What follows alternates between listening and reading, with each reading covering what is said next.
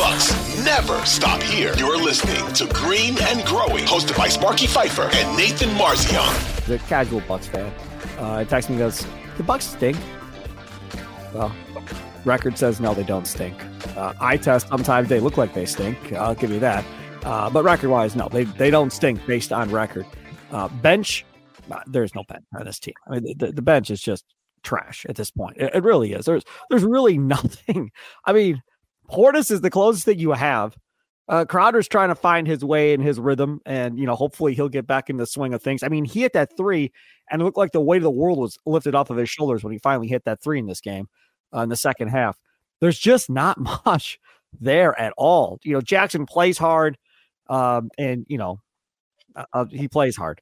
I will leave it at that. Uh, so there's just there's just not a lot there, Marzion, and I think that's going to be kind of uh, one of the things that you look at at the trade deadline. We'll get more into that later in the podcast as far as the trade deadline goes. But not only are we talking about a wing defender, they got to find somebody that can do something consistently off of this bench at this point.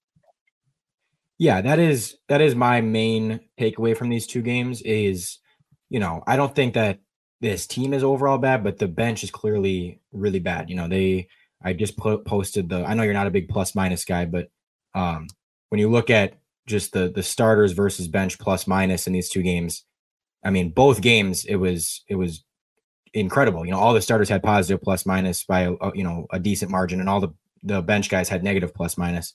Um, if you combine the two games, Giannis was plus 25, Dame was plus 38, Chris was plus 16, Brook was plus 33, Beasley was plus 43. And then on the bench, Bobby minus 25, Jay minus 19, Pat minus 27, Andre Jackson minus nine. Um, the only bench guy that was decent tonight was Andre Jackson. He had a good stretch, especially in the second quarter. Um, but yeah, the bench has been killing them. You know, it seems like as soon as they, they they always start the game, it seems like decently well when the starters are playing.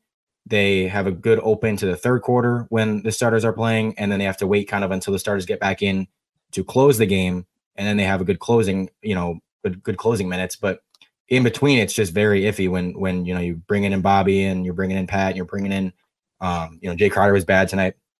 So that's the main takeaway for me. I'm not, I don't think that overall they played, I don't think that overall, you know, there's any other long term takeaways for me for these because at the end of the day, these these were two outlier shooting performances. Last game it was the Pistons outlier shooting 57% from three. And then this game it was the Bucks outlier shooting 25% from three. Um, I mean, if the Bucks shoot 35%, they're winning this game by 20 points. And it was the same with if the Pistons just shot 40% instead of 60% in on Saturday, the Bucks win that game by 20 something points. Like I'm not, you know, the games were close because yeah, the, the Pistons were red hot last game and the Bucks were ice cold this game. Um, I don't expect those things to ever, you know, be be continuing long term. So I'm not worried about those things. The only thing that I think is a long term takeaway from these games is the bench stuff. You know, you're gonna you have to get some bench help here. And I trust Horst. I trust that Horst will. You know, I think that his his past has shown that he's going to go get someone at the deadline, someone to come in here and um, you know, be a, a sixth or seventh guy for us. So that's the only big takeaway I have from these two games. Chris Haynes, uh, NBA insider, uh, said uh, on his podcast that the Bucks and Jon Horst were being very aggressive in trying uh, to make moves here uh, coming up on the trade deadline. So what that ends up being, we'll have to wait and see. But obviously, they're not sitting with their hands underneath their legs uh, and not doing anything. Obviously, Jon Horst, a mentor, uh, John Hammond, a mentor of Jon Horst. I call John Hammond Trader John because every year he did something, one way or the other. He was making a trade. He never sat still.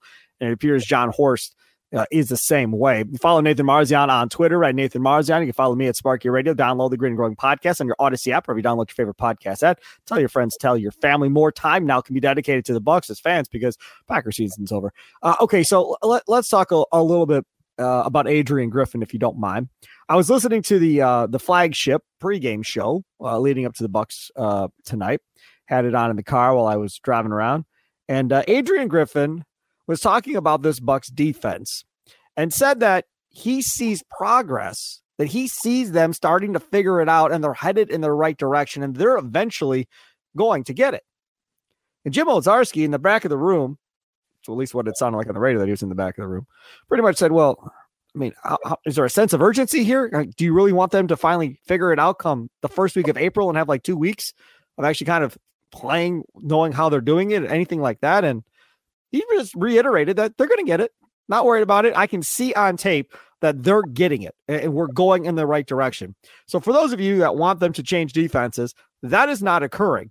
Uh, and he is standing behind that this defense is working and that it's going to continue to work and it's going to continue to get better going forward. So, he is both feet in on this defense and we're not changing it and this is going to work.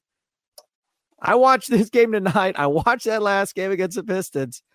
I don't know what he sees. Obviously, I'm not an NBA coach, but I clearly don't see what he sees. I mean, I see the same type of stuff game in and game out attacking this Bucks team. Uh, and seemingly there are no answers game in and game out of what's going on here.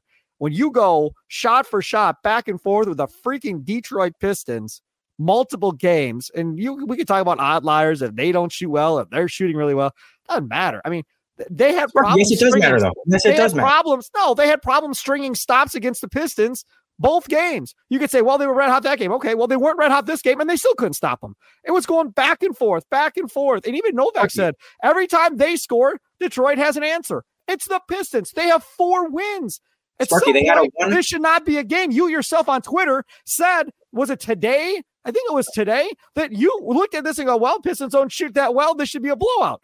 It wasn't no damn blowout. It was the point for point to the four four minute mark of this game. It was embarrassing for two games watching this crap. Sparky, because the Bucks then shot like crap from three. I don't expect either of those things to continue. What does that have to do with defense? Who cares what they shoot like? I'm talking about the because Bucks that was the whole reason defense. the game was close. The game would not have been close if the Bucks shot normal from three, no, and the Bucks had a 109 defense. defense. They don't play Sparky, defense. Rookie, the Bucks had a 109 defensive rating tonight. That it would be second in the NBA. They had a good defensive rating tonight. They They're were not bad. With four wins. They got four they had a 100 and they had the, and they had a defensive rating that reflected that. What does every other team have with their defensive rating in one game when they play the Pistons with their four win team? I mean, again, it's one game. That's great, but I'm telling you, and nobody was pointing it out as it was happening. Bucks would score, Pistons would score. Back and forth, back and forth we go like a ping pong ball. And you're telling me, well, their defense was really good, Spark. I don't I mean, that's fine. Defense no, I, I, don't I don't think it was good at all. No. 109 defensive rating, that would be second in the league. Like that, they allowed 109 they allowed 109 points per 100 possessions. That is mm-hmm. not bad at all. For and a four-win team, wonderful. You can't you can't change your argument though. You can't say the defense sucked and then say, oh well, the defense was good, but it was against a four win. You I never said the defense was good. You're saying the defense was good against a four win team. I'm just saying, I just gave you a stat that the defense was good, and you said, "Well, 100, team, tell, tell you what, Nathan, when they do that against Boston with your 109 rating, then we got something. When you do it against the worst team in the league, I don't care about the numbers against a four-win team. When you just played them and they had a better defensive rating against Boston. They had a better defensive rating against Boston than they did tonight. They you just asked me to, for them to do it against Boston. They were amazing defensively against Boston what was their rate? What was the rating in that game? I think 99. Okay, fine. Then you got me on that one. Fine. But I, to me, I don't think their defense is very good. I mean, if you if you want to get behind this defense, good in general. I don't think it's good in general. I think these last two games, the defense has not been a huge issue. The first game, you can't help sometimes when the other they shot 21 of 37 from three, and yes. a lot of them were contested. And I mean, you can you can sit there and say, "Oh, well, that, that's the defense allowing 135 points." if a team shoots 21 of 37 from three, they're going to score a crap ton of points. I don't care who it is. And you can say it's the Pistons. The Pistons did not play like the Pistons on Saturday. They played like a good That's team on Saturday. always goes when we play a bad team. Well, they played better than their record against the Bucks. They were they they shot always 21 that. of 37. Always what are you supposed to do when a team shoots 21 of 37? Because they were guarding the three point line. They did. They guarded it fairly well on Saturday. So what are you what are you complaining about then? If they're guarding the three point line and the team is making threes, what do you like? What is the complaint? Were those the only shots they took? Were 21 shots the whole game? Was they that all they took? Three. Sparky did on their on Tuesday. they, they had open shots in that game. If you don't think they took open shots in that game, you should go back and watch that game. Yes, they contested some of the threes. I agree. But it wasn't like they didn't have open shots. Tonight, I'm watching guys drive up. Brooks looking at them. They stop, pull up in front of Brook, boom, from 15 feet. Stop, pull up in front of Brook, boom, from 15 feet. Over and over and over, we were doing the same old thing. And the Bucks had nothing. They Shot 40% from two on Saturday. So I don't wow. know. They were they were they were good on defense outside of the, even including the threes. But if you just take away the threes, they were good on defense. They they didn't allow a ton of two point shots on Saturday. They just the, the Pistons hit a ton of threes to make it look like it was way worse than it was. And then tonight, overall, I thought the Bucks were not that bad. They had bad stretches, they had bad moments,